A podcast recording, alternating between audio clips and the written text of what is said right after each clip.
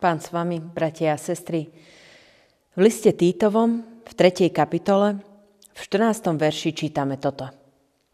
Nech sa aj naši ľudia učia dobre konať, keď je potrebné, aby neboli bez ovocia.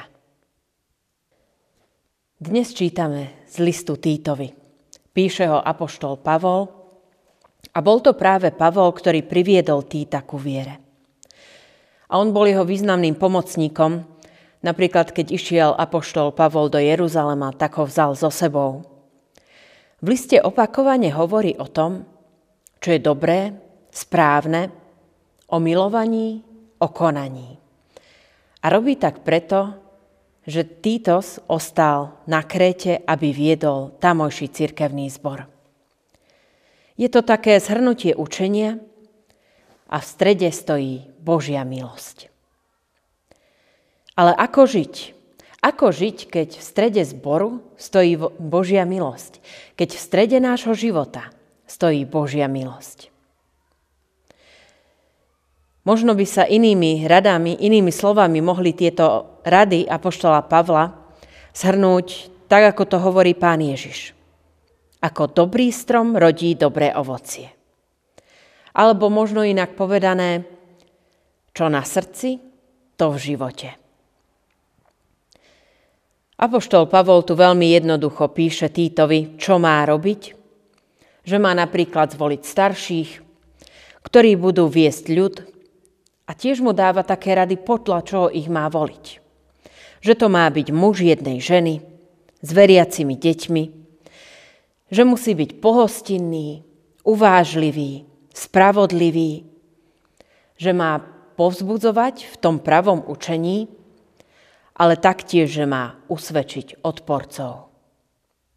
A hovorí aj o starších ženách.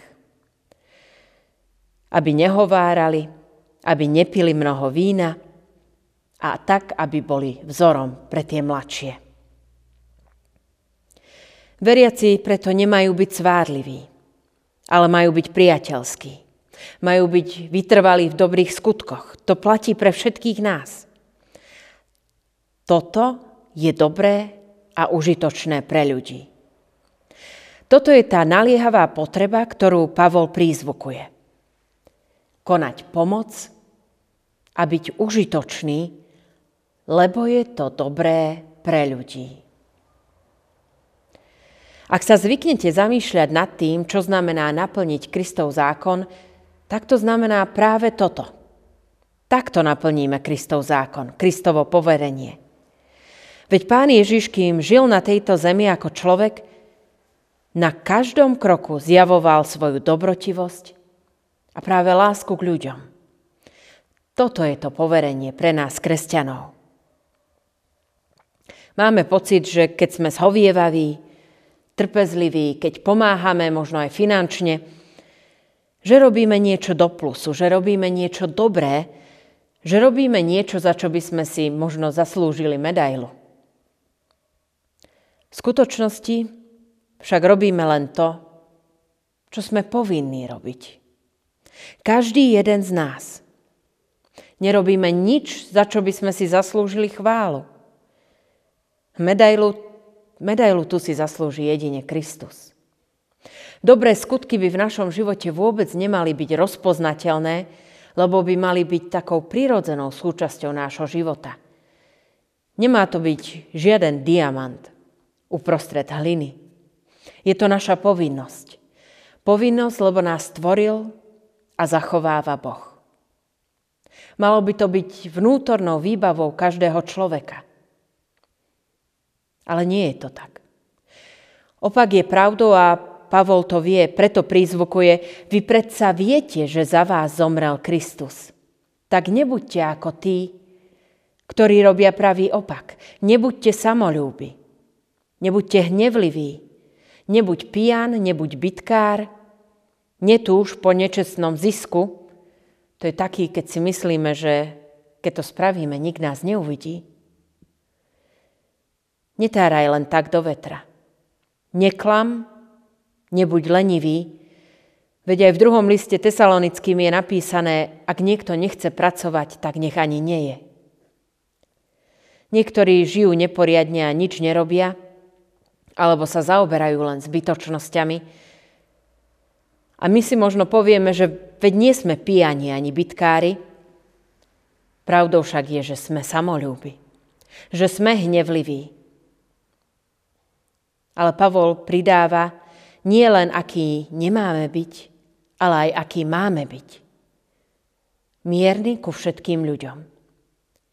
Aby sme sa poslušne podrobovali vladárom ochotný na každé dobré dielo a vyhýbať sa hlúpým sporom. Toto sú veci, proti ktorým musíme napomínať a za ktoré musíme napomínať. A to aj vtedy, keď neznejú príjemne, aby ozdravila naša viera. Aby sme neprepadli bludu, že veriaci nemusí nič. Lebo to nie je pravda.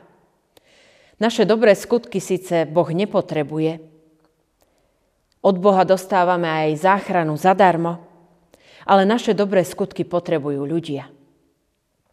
Nekonáme ich, aby sme boli spasení, konáme ich, pretože sme boli spasení. Tú naliehavú potrebu, o ktorej Pavol na tomto mieste hovorí, by sme mohli pomenovať aj sociálna zodpovednosť. Ak Ježiš bol dobrotivý, tak prečo my nechceme? Prečo to berieme ako slabosť?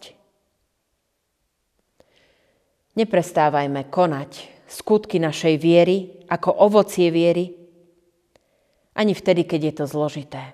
Ani vtedy, keď je to vyčerpávajúce. Neprestaň konať skutky viery, ani vtedy, keď ich konáš sám.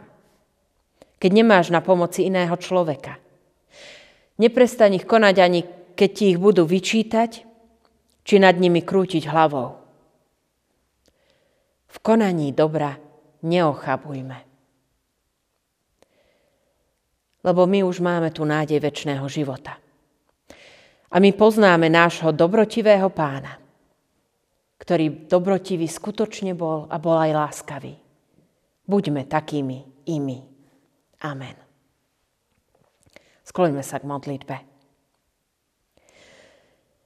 Pane, kam Ty prichádzaš, tam prichádza spása. Kam Ty vojdeš, tam sa mení človek. Tam vzniká nádej, radosť, láska, nový život. Za toto všetko Ti ďakujeme a prosíme ťa, príď k nám a uč nás, ako ťa máme nasledovať. Ako máme v Teba veriť a ako máme blížnym slúžiť. Príď ku všetkým tým, ktorí sú vyčerpaní, bezradní, nevládzu veriť v Tvoju lásku. Príď k opusteným. Príď bezmocným, pochybujúcim, ktorí vo svojich ťažkostiach nevidia už žiadnu nádej na svoju záchranu. Príď k neduživým a starým, ktorí nenachádzajú zmysel svojho života. Príď k tým, ktorí musia žiť v nepokoji a strachu strachu o svoj život, o svojich drahých, prived ich k vytúženému pokoju. Príď do našich zborov, do našej cirkvy, aby sme sa vedeli tešiť z toho, že Ty si náš Pán, aby sme Teba oslavovali, požehnaného na veky. Amen.